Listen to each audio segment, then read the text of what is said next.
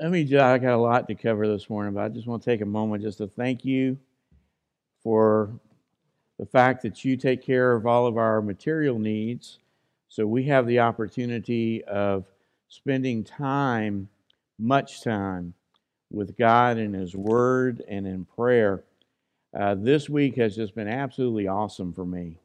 Uh, just being having to be there with Robin, so I couldn't go do other things. So uh, I spent a lot of time with the Lord this week in His Word and uh, just talking with Him and worshiping and uh, that which He did within me through the passage of Scripture we're talking about today has been transformative. It's been wonderful.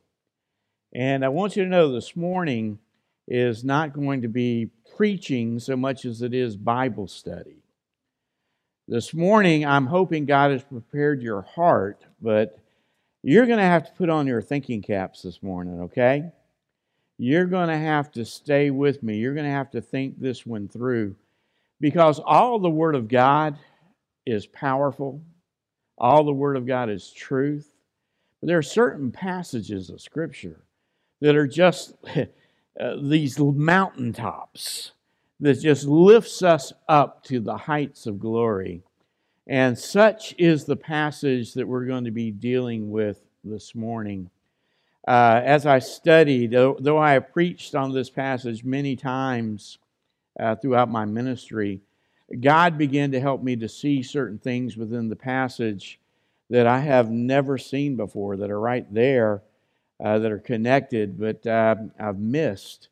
And um, when the bottom line is this I hope through our study of the Word this morning, you will come to a greater appreciation for how wise our God is, how wise His Word is, and how God has been intricately within every detail of life, bringing about that which is necessary for our redemption for our salvation and His glory.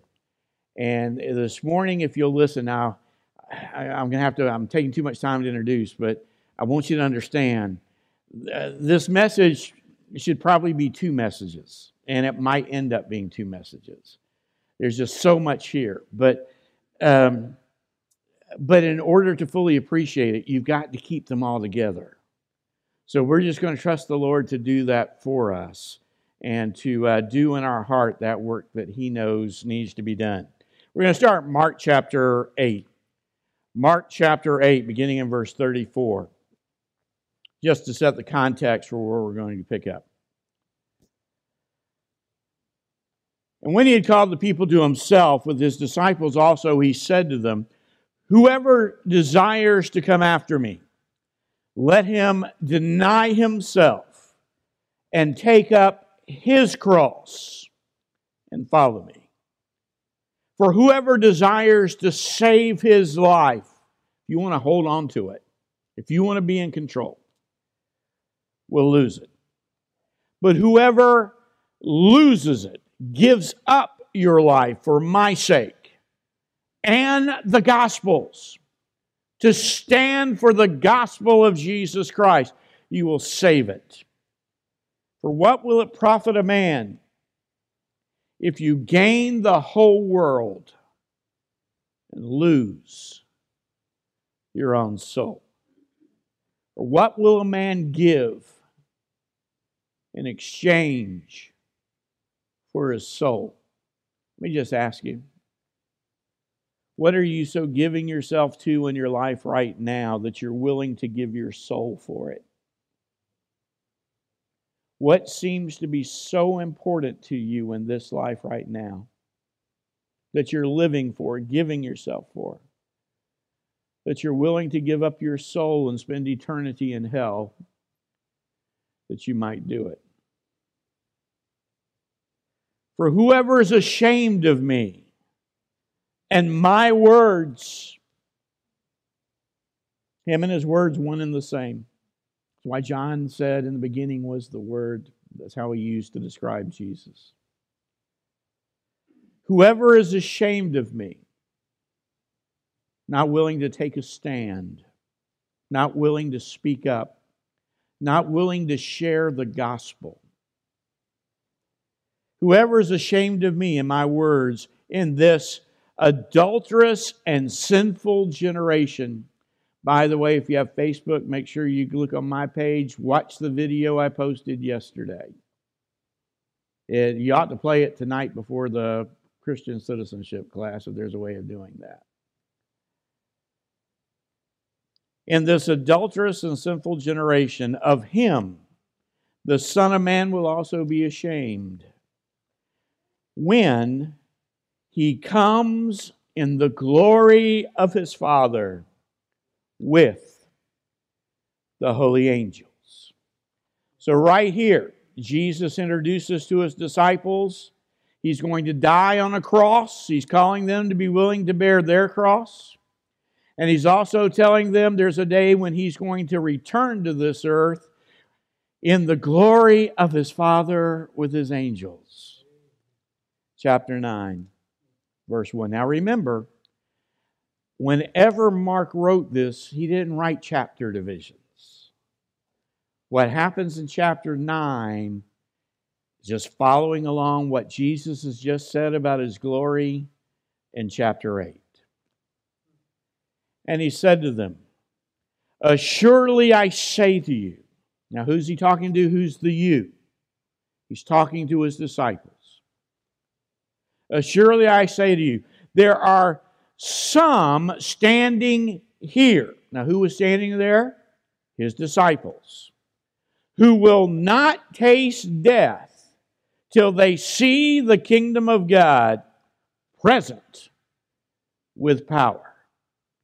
Now, a lot of people, there's a lot of interpretations, a lot of different writings and thoughts about what Jesus was actually saying about there will some who will not taste death until they see the kingdom of God present with power. What is he referring to? If you just keep reading, you find out.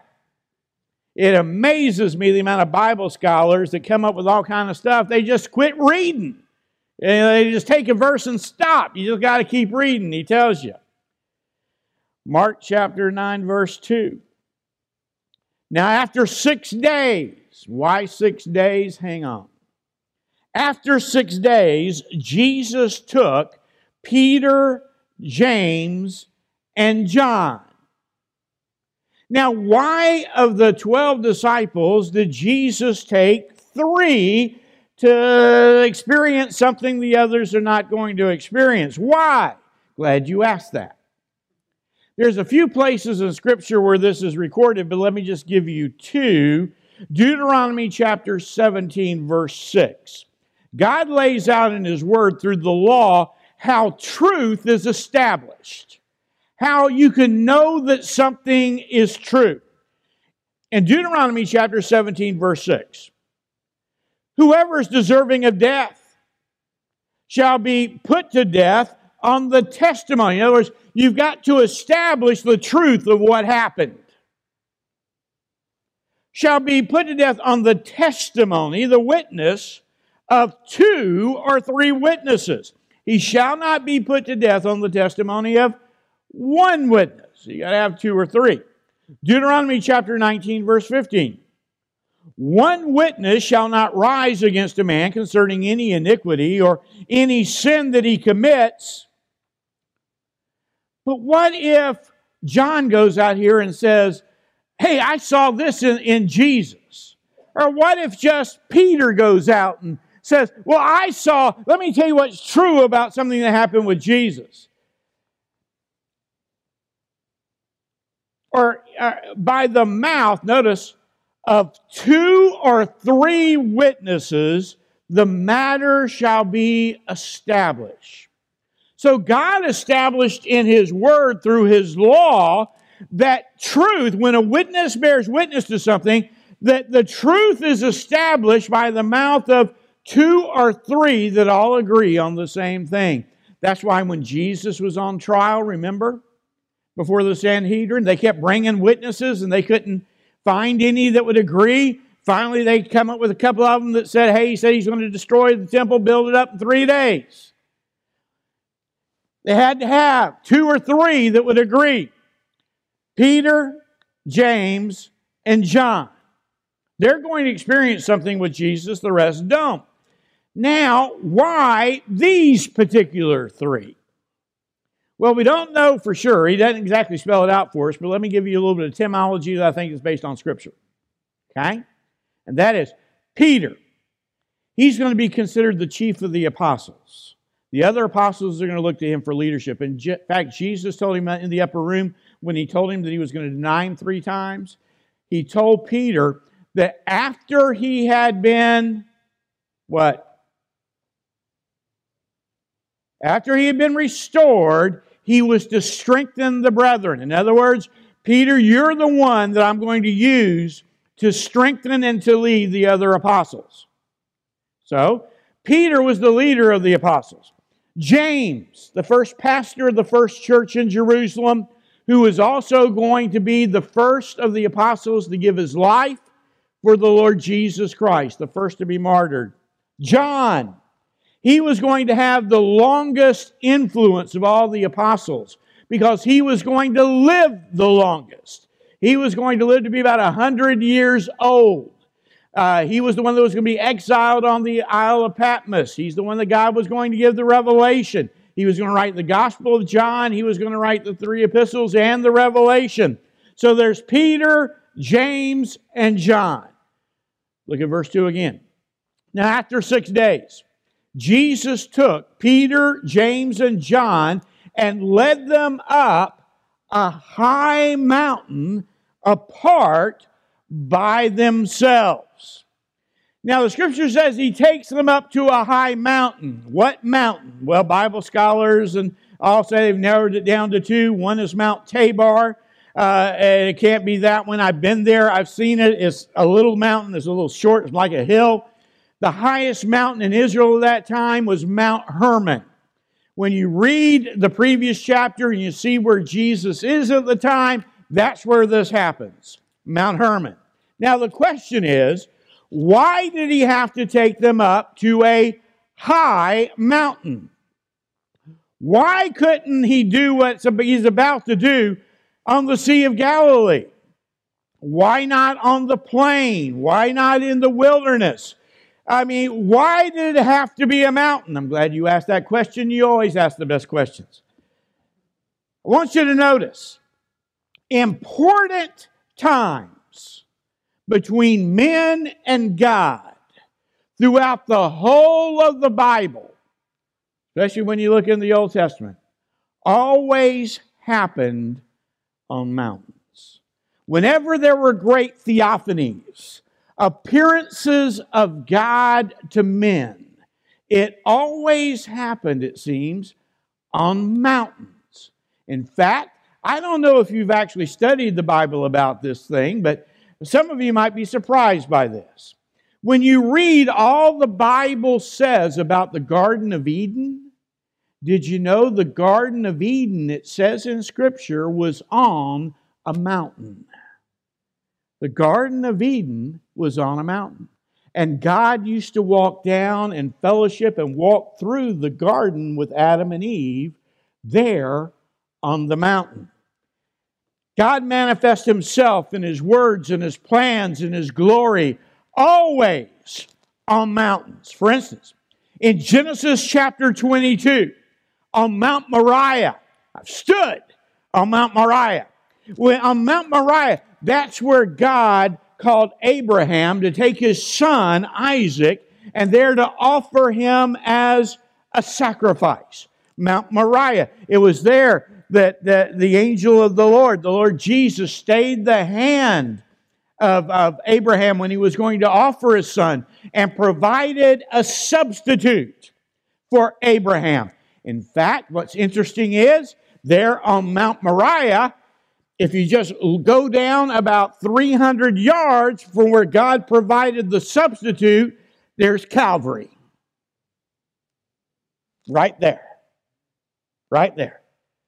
Then on Mount Horeb, or you might know it as Mount Sinai, that's where Moses met with God in the burning bush. It is there on Mount Sinai that Moses met with God and God gave him his law. There's Mount Gerizim, which is where God gave to Moses the blessings and the cursings of the law. Then there's Mount Nebo. That's where God took Moses when Moses had disobeyed God, and God told Moses, I'm going to allow you to look into the land of promise, but you're not going in there. Keep that in mind. I'll let you see the land, but in your humanness, in your flesh, I'm not going to allow you to go there. Moses saw the promised land. It was on Mount Nebo where Moses died. It's on Mount Nebo where Michael the archangel fought a battle with Satan over the body of Moses. Then there's Mount Carmel. I can't wait to talk to you about Mount Carmel one day got to walk on Mount Carmel. On Mount Carmel, Elijah defeated the prophets of Baal, and God sent fire from heaven and devoured the sacrifice. Such a, let me just give you one little thing about Carmel. You know what's down at the base of Mount Carmel? God destroyed the false prophets, sent the fire to consume the sacrifice. When you look down from Mount Carmel, you look right down, you know where? The Valley of Megiddo, where the final battle between God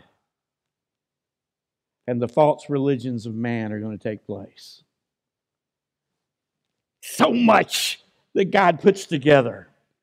Then there's Mount Zion. Mount Zion, which happens to be Mount Moriah, by the way. That's where Jerusalem is. Mount Zion is where the temple was built. It was on Mount Zion that Jesus was crucified. It's on the south side of Mount Zion where Jesus was resurrected. All these happened on mountains. Mark chapter 9, verse 2. Now, after six days, Jesus took Peter, James, and John and led them up on a high mountain apart by themselves. And he was transfigured before them. I know you've heard this, every preacher uses this one. You might not know a lot of Greek words, you know agape, and you know this one, metamorphosis. Metamorphe in the Greek. He is transformed. He is transfigured before them. Brother Tim, what does that mean? Verse 3 His clothes became shining, exceedingly white like snow, such as no launderer. For some reason, Peter, uh, you remember, Mark's getting his information from Peter, remember? So either Mark or Peter must have had some kind of problem with the launderer somewhere. It said, as no launderer on earth as it can ever whiten. And Elijah, appeared to them with Moses, and they were talking with Jesus.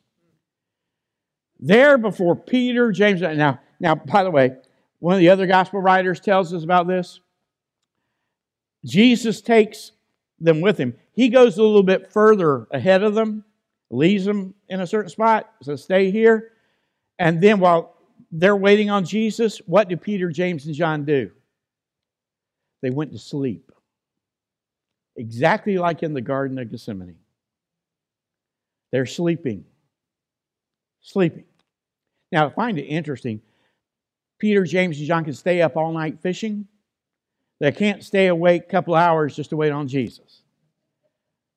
They're Baptists. All right. So we can go to a ball game for four hours and pray it's an extra inning. You come to church and can't sleep through a 45 minute sermon. Okay. All right. All right. Now, here on the mountain, Jesus came as one of us, born as man, encased in human flesh, dim the brightness of his glory, which we could not behold. But here, for a few moments, he pulls back the veil and lets who he really is shine. And the brightness of the glory awakens Peter, James, and John. They were in the presence of God. Why Moses? Why Elijah? Why this glory? Exodus chapter 34, verse 29. Now it was so when Moses came down from Mount Sinai, and the two tablets of the testimony were in Moses' hand. Remember, Jesus said, If you're ashamed of me and my words, and the two tablets of the testimony were in Moses' hand when he came down from the mountain, that Moses did not know that the skin of his face shone while he talked with them, with him. So when Aaron and all the children of Israel saw Moses, behold, the skin of his face shone.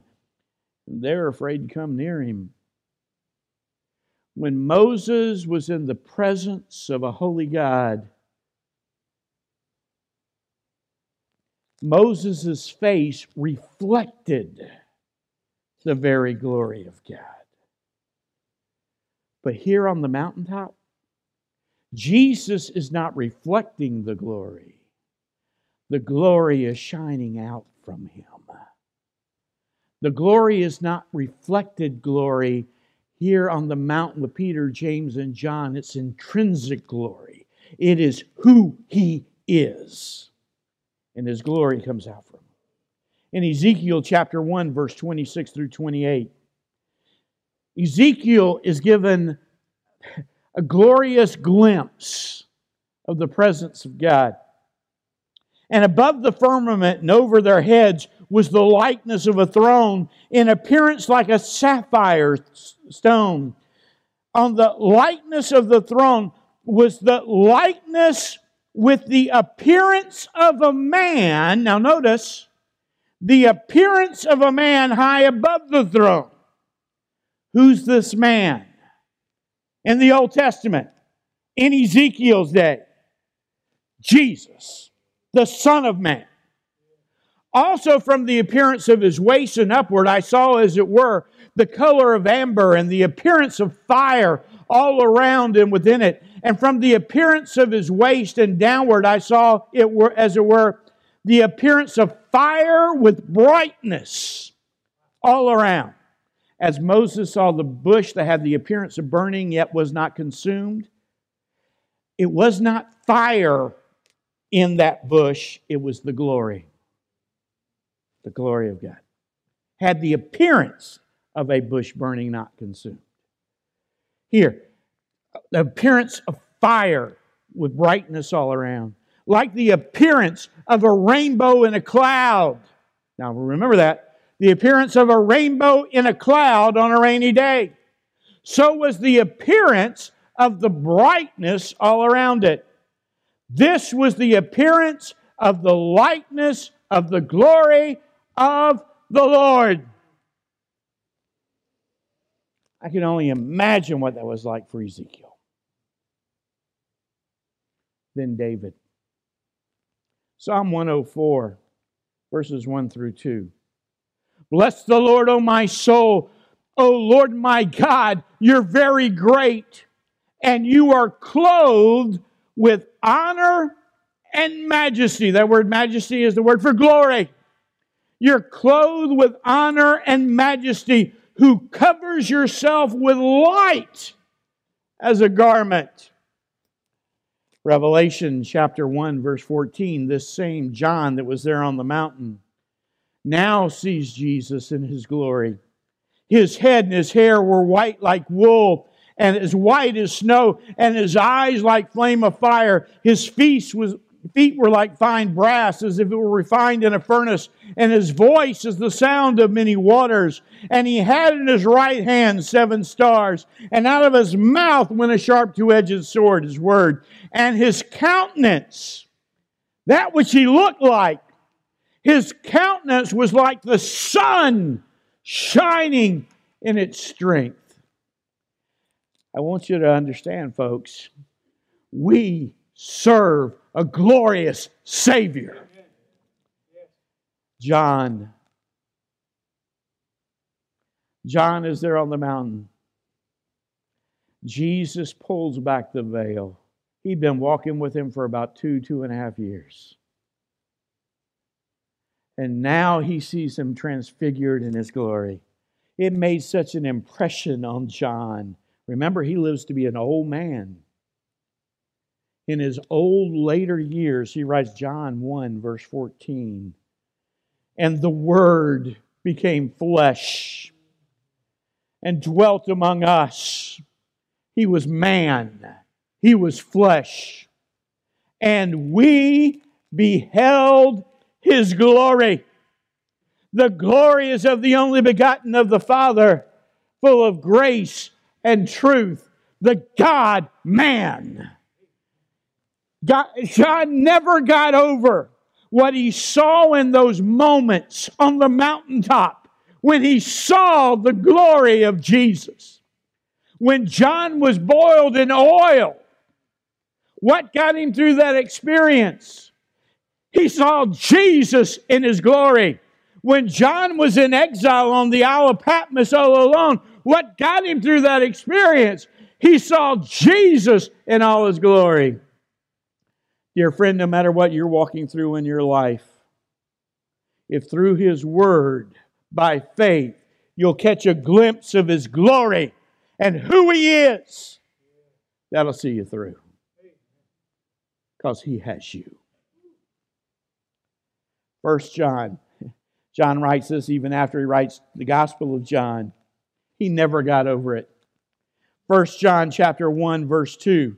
That which was from the beginning, which we have heard. The word there is in the progressive tense. It is we heard, but it is as if I can still hear it. His words, his voice is still echoing in my mind, which we have seen, same tense. We saw it, and even now it's as if I can see him, which we have seen with our eyes, which we have looked upon, and our hands has, have handled. And as John's, John saying in, in the tense of the word, it's like I can still touch him.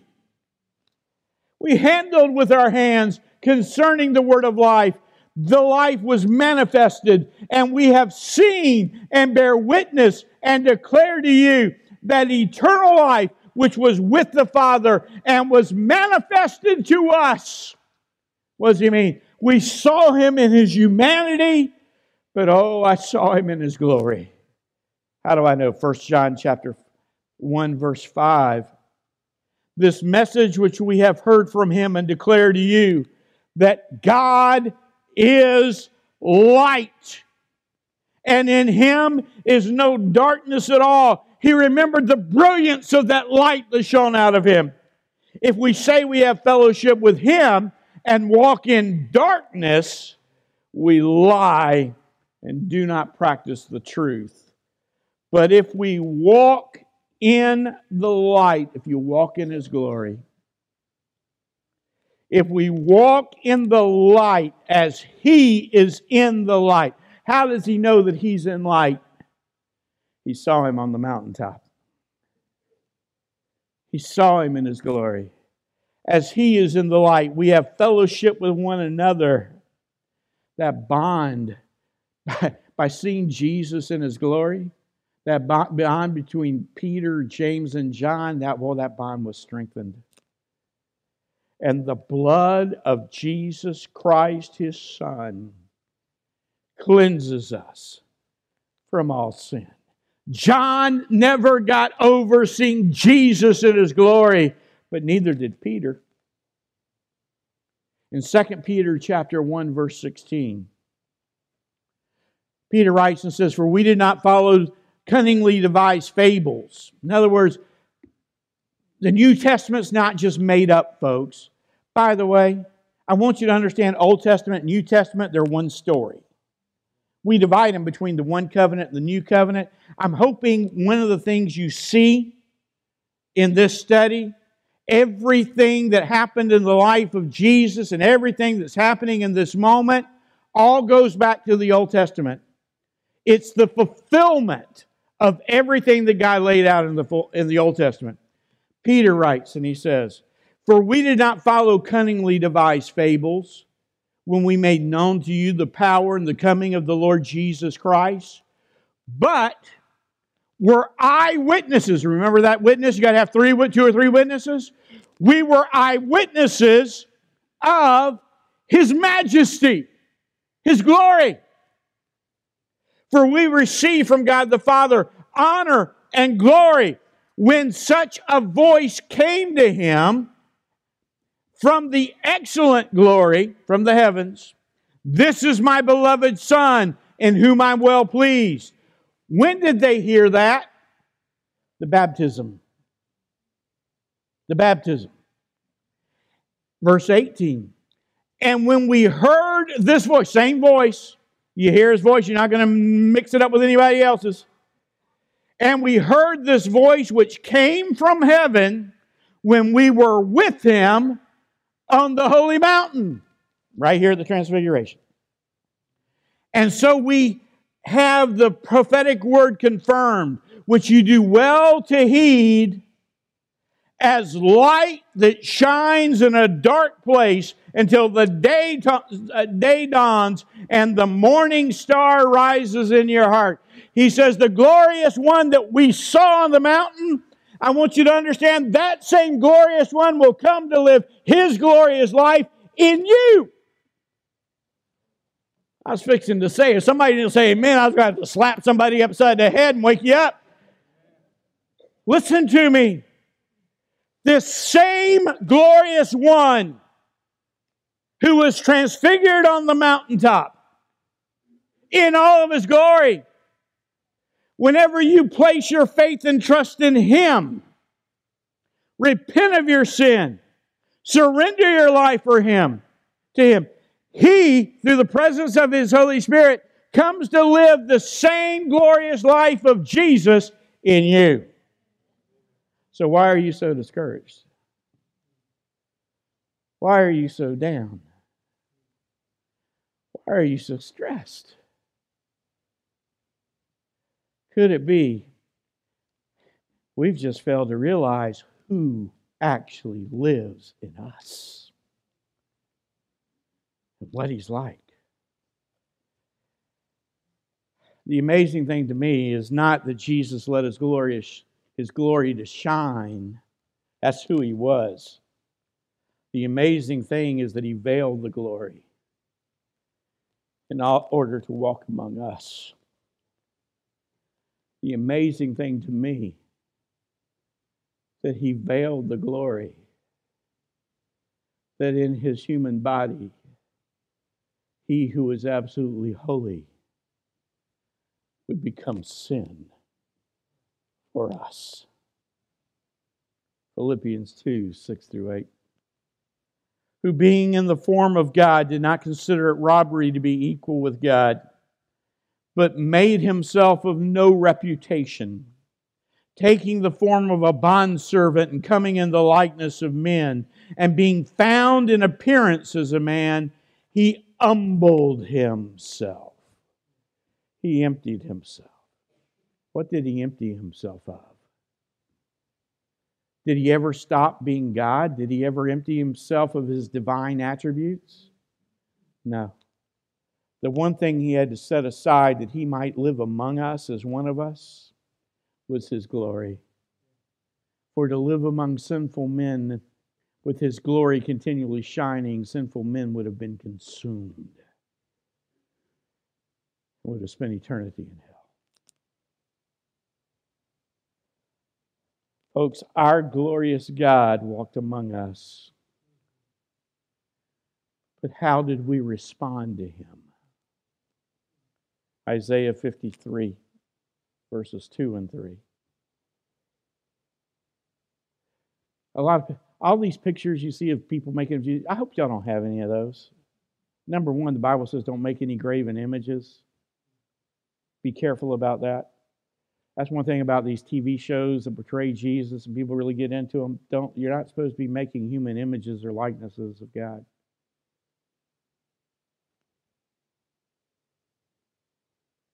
That's another song. One thing I know they're all false because they always make Jesus look, number one, feminine, and he wasn't. Number two, they make him somewhat attractive, and he wasn't. Did you know that Jesus physically was ugly? That's what the Bible says. He has no form or comeliness. There's nothing beautiful about him. There's nothing attractive about him. There's nothing that would make you take a second look at him. He has no form or comeliness, and when we see him, there is no beauty that we should desire him. He was despised and rejected by men, a man of sorrows and acquainted with grief, and we hid, as it were, our faces from him. They only wanted what they could get out of him, they didn't want him. He was despised, and we did not esteem him. But I want to remind you the book of Hebrews, chapter 1, verses 1 through 3 says, God, who at various times and in various ways spoke in times past to the fathers by the prophets, that's the Old Testament, the Old Covenant, has in these last days spoken to us by his Son, whom he appointed heir of all things, through whom also he made the worlds, who being the brightness of his glory and the express image of his person, and upholding all things by the word of his power. That's who Jesus is. There on that mountaintop with Peter, James, and John, he let them see the brightness of his glory. Let them see, in fact, he is the expressed image of his Father. Back to the Transfiguration.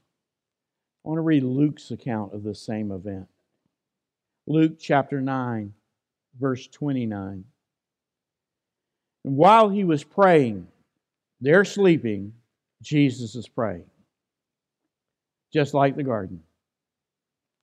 And while he was praying, the appearance of his face became different, and his clothing became white and gleaming. And behold, two men were talking with him.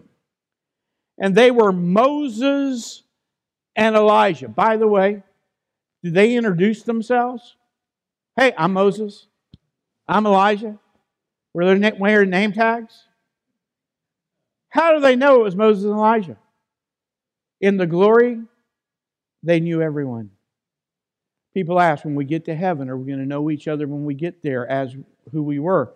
Yes, you are. Nobody had to explain it to them, they just knew. In glory, Moses, Elijah, they were all in glory, encased in glory. They knew. Moses and Elijah, who appearing in glory. Now, Moses died on a mountain, was buried by God. Elijah taken up in a fiery chariot.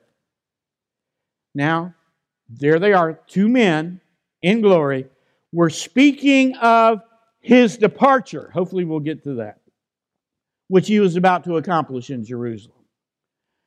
Why these two? Why these two? There are two that are bearing witness that this is the Christ Moses and Elijah. There are three witnesses down the mountain. Keep in mind, two and the three. Moses and Elijah. I could go into a lot of stuff on this, a lot of stuff. Moses represents the law. He was the lawgiver. He gave the first five books of the Bible, he gave the Pentateuch. Elijah was the representative of the prophets. That's the rest of the Old Testament. Most times in Jesus' day, when people were referring to the Bible, the Word, the scrolls, they would refer to the law and the prophets, the law and the prophets.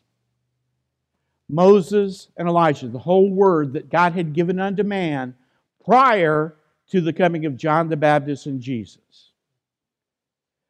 Luke 16. And what I want you to understand is this idea of the law and the prophets is an ongoing theme through Scripture. It's an ongoing theme in the ministry of Jesus and the apostles. Luke 16, 15 through 16. Jesus is talking to the Pharisees and he says, You are those who justify themselves before men, but God knows your hearts. For what is highly esteemed among men is an abomination in the sight of God. The law and the prophets were until John.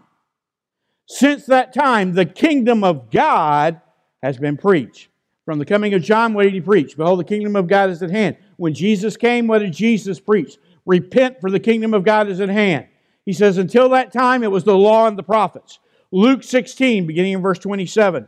This is the account of Lazarus and the rich man that Jesus told about. Then he says, The rich man in hell, I beg, beg you, therefore, Father, that you would send him to my father's house, for I have five brothers, that, they, that he may testify to them, lest they also come to this place of torment. Abraham said to him, They have Moses and the prophets. They have the whole word of God from that Old Testament. Let them hear them. In verse 44, then he said to them, These words which I spoke to you while I was still with you, the, all, that all things must be fulfilled, which were written in the law of Moses and the prophets and the Psalms concerning me. And then he opened their understanding that they might comprehend the scriptures. Here's the thing I want you to understand. This is why the Pharisees, though who quoted, who knew the Old Testament, they studied it, they were the most informed, they were the scholars of the Jewish people, never understood it. They never understood it. They mishandled it. To this day, they mishandle it. They don't get it. They know what it says, they do not understand what it means. Why? Because the only way to understand the Word of God is by the Spirit of God. Jesus had to open their minds to understand what he was saying. Apart from him opening their minds and their hearts to understand, they would not have understood. The thing is, you have Bible, Jewish Bible scholars that get on and they say oh, this, that, and the other stuff, and they are absolutely wrong, but they don't get it. They never have from the day the prophets gave it to them. They killed the prophets. Why? Because they did not understand what the prophets said. God gave them their word, his word. They couldn't get it.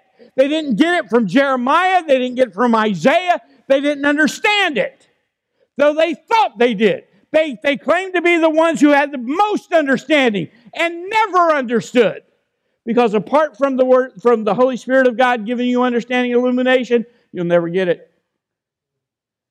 How do people sit in, uh, in churches, listen to sermons, hear the word, walk out, no change in their life? They just don't get it. Why? Apart from the Holy Spirit, you will not understand. I don't care how simply the preacher breaks it down, you won't get it apart from the Holy Spirit. The problem is, most people who don't get it think they know it all. Ever raised a teenager? I'm never mind. Luke 9, verse 20. Y'all hang with me, okay? I promise you it'll be worth it. Luke 9, verse 29. And while he was praying, the appearance of his face became different, and his clothing became white and gleaming. And behold, two men were talking with him. They were Moses and Elijah, who appearing in glory were speaking. And what were they talking about? Glad you asked. His departure which was a, he was about to accomplish in Jerusalem. Departure. His departure. What's his departure? Good question. The Greek word here is the word exodus. They were talking about his exodus, literally, is what it says. They were talking about his exodus. Why, Moses? He's the one who gave the law. When? When did he give the law? During the Exodus. When God was taking his greatest act in the Old Testament to demonstrate his plan of redemption and salvation, he took his people out of bondage and led them in an Exodus. You read the book of, of Exodus. Why is it called the book of Exodus? It's the first word in the book. Exodus. The Exodus took them out of bondage and led them to the Promised land. Moses, who led the Exodus. Jesus was about to have his Exodus. He was about to exit this life into the foreign land of death, bearing our sin, taking our death.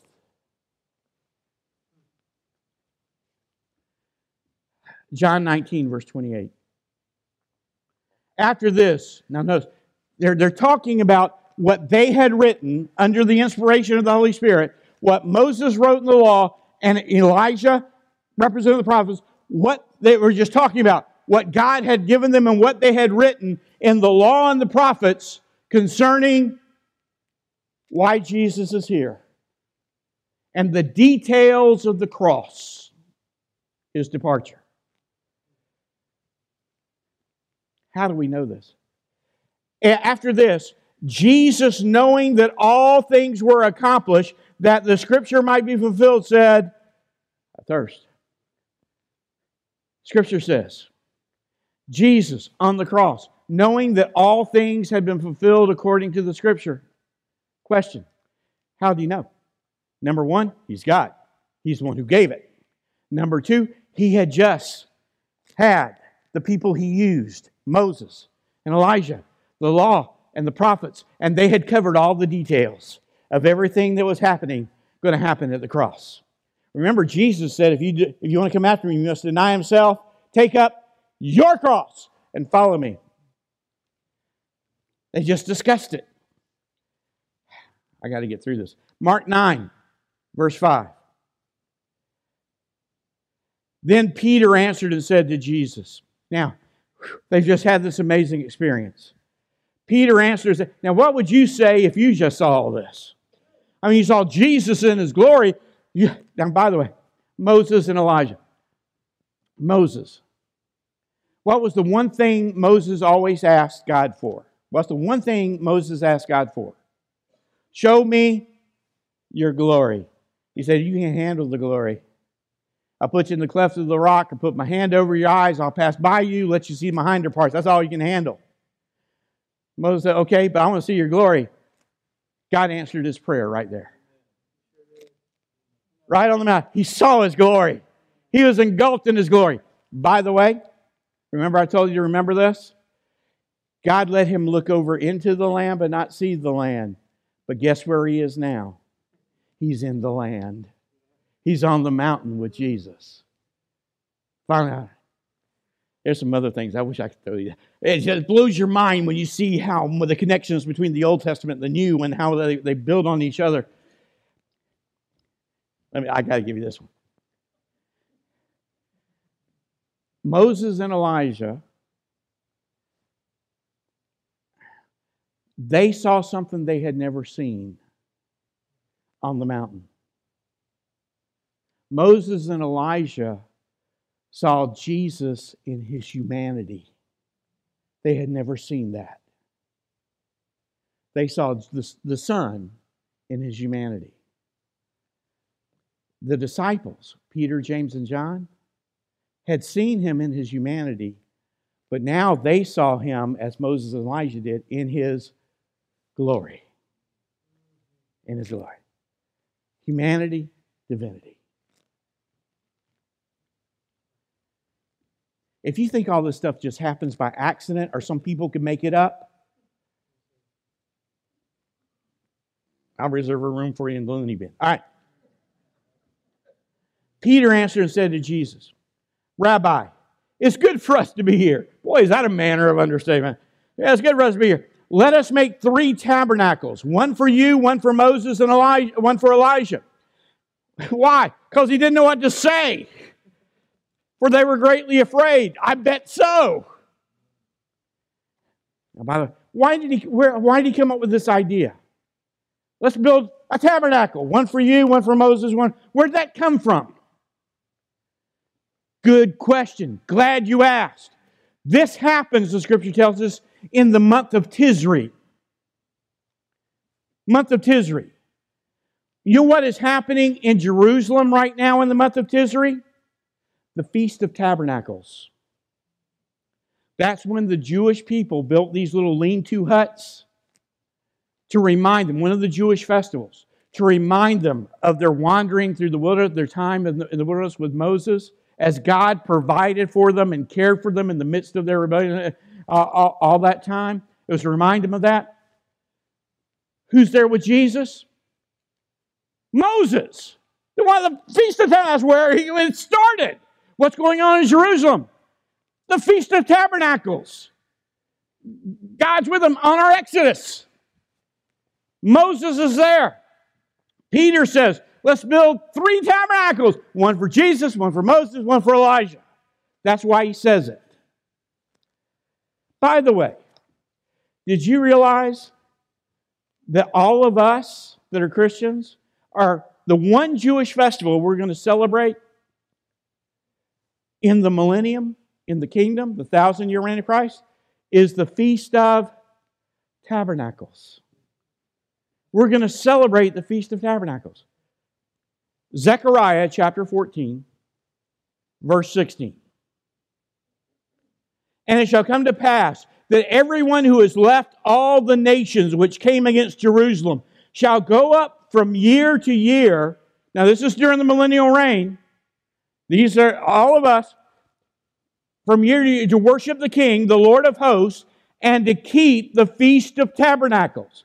And it shall be that whichever of the families of the earth do not come up to Jerusalem to worship the King, the Lord of hosts, on them there shall be no rain. Maybe one thing you learned today is throughout the thousand years, for each year of the thousand years, we are going to celebrate the Feast of Tabernacles. All of us from all the places God has assigned us where we're reigning and ruling over the earth, we're all going to gather back together in Jerusalem once a year to celebrate the Feast of Tabernacles. To remember. Now, for the Jews, it reminded them of their wandering in the wilderness, yet God's provision. For us, we're going to be reminded of our wandering in this life, what our lives were like here, living in a lost world, living in a world under the dominion of sin to appreciate what it's like living under the reign and the rule of Jesus. And we're going to celebrate. That's awesome. Awesome. I ain't going to, I'm not going to get to finish it. I would like to deal with this word overshadowed, but we'll, let it go. Here's what I want you to get if you're a Christian, please have an appreciation for the fact God, from before the time He spoke the world into being, and from the time He had Moses write the book of Genesis, was working in the most minute details of life and geography he created those mountains for a purpose. He put them where they put them for a purpose. He met with us on those mountains for a purpose. All the pieces fit. If you think the Bible is a bunch of fables, there's nothing to it, it's just the writings of men, you explain how all that came about the way it did. You explain that. There is no other explanation except it came all from God. One common source.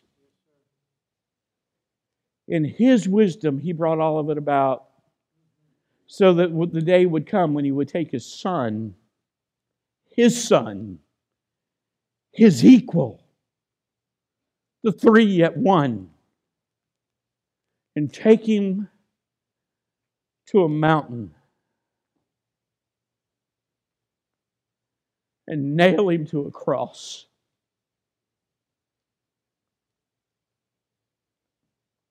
Yet it pleased the Lord to bruise him and to lay upon him the iniquity of us all,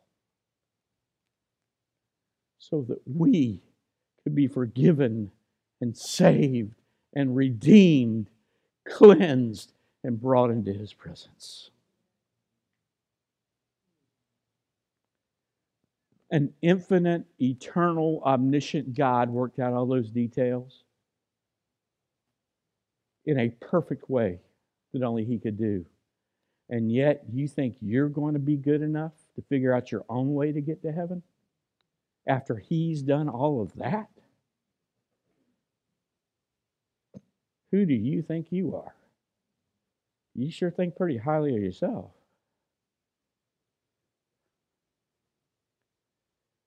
If you're here and you're lost today and you don't know Him as your Savior and Lord, you've never repented of your sin, you've never placed your faith in Jesus, that when He gave His life, He gave it for you. You've never surrendered control of your life to Him because you think you can control it better. Remember who He is. Remember his glory. That's what he did for you. Because in all of his glory, he loves you. Loves you. And then, brother and sister in Christ, how can we not live our lives for him when we see what he's done for us? how much throughout all of history he's done for us. And then for those of us that are here and we're hurting, and you're going through the tough stuff of life, okay? You're going through the tough stuff right now. And your heart is heavy, and your emotions are so torn. Be encouraged today. Remember the one who's in control of your life. And when you call out to him, this is the one who hears your prayer. This is the one in all of his glory who's working out in all you're going through, shaping you and molding you so that your life reflects his glory. He's shaping your heart and life to be more like. Embrace, in embracing the pain, you're really embracing Him because He's in it.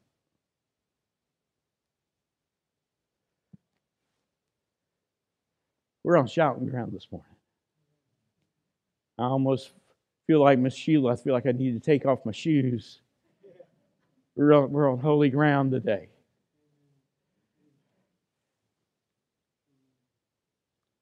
Whatever your need is in your life, this one in all of his glory is the only one who can meet.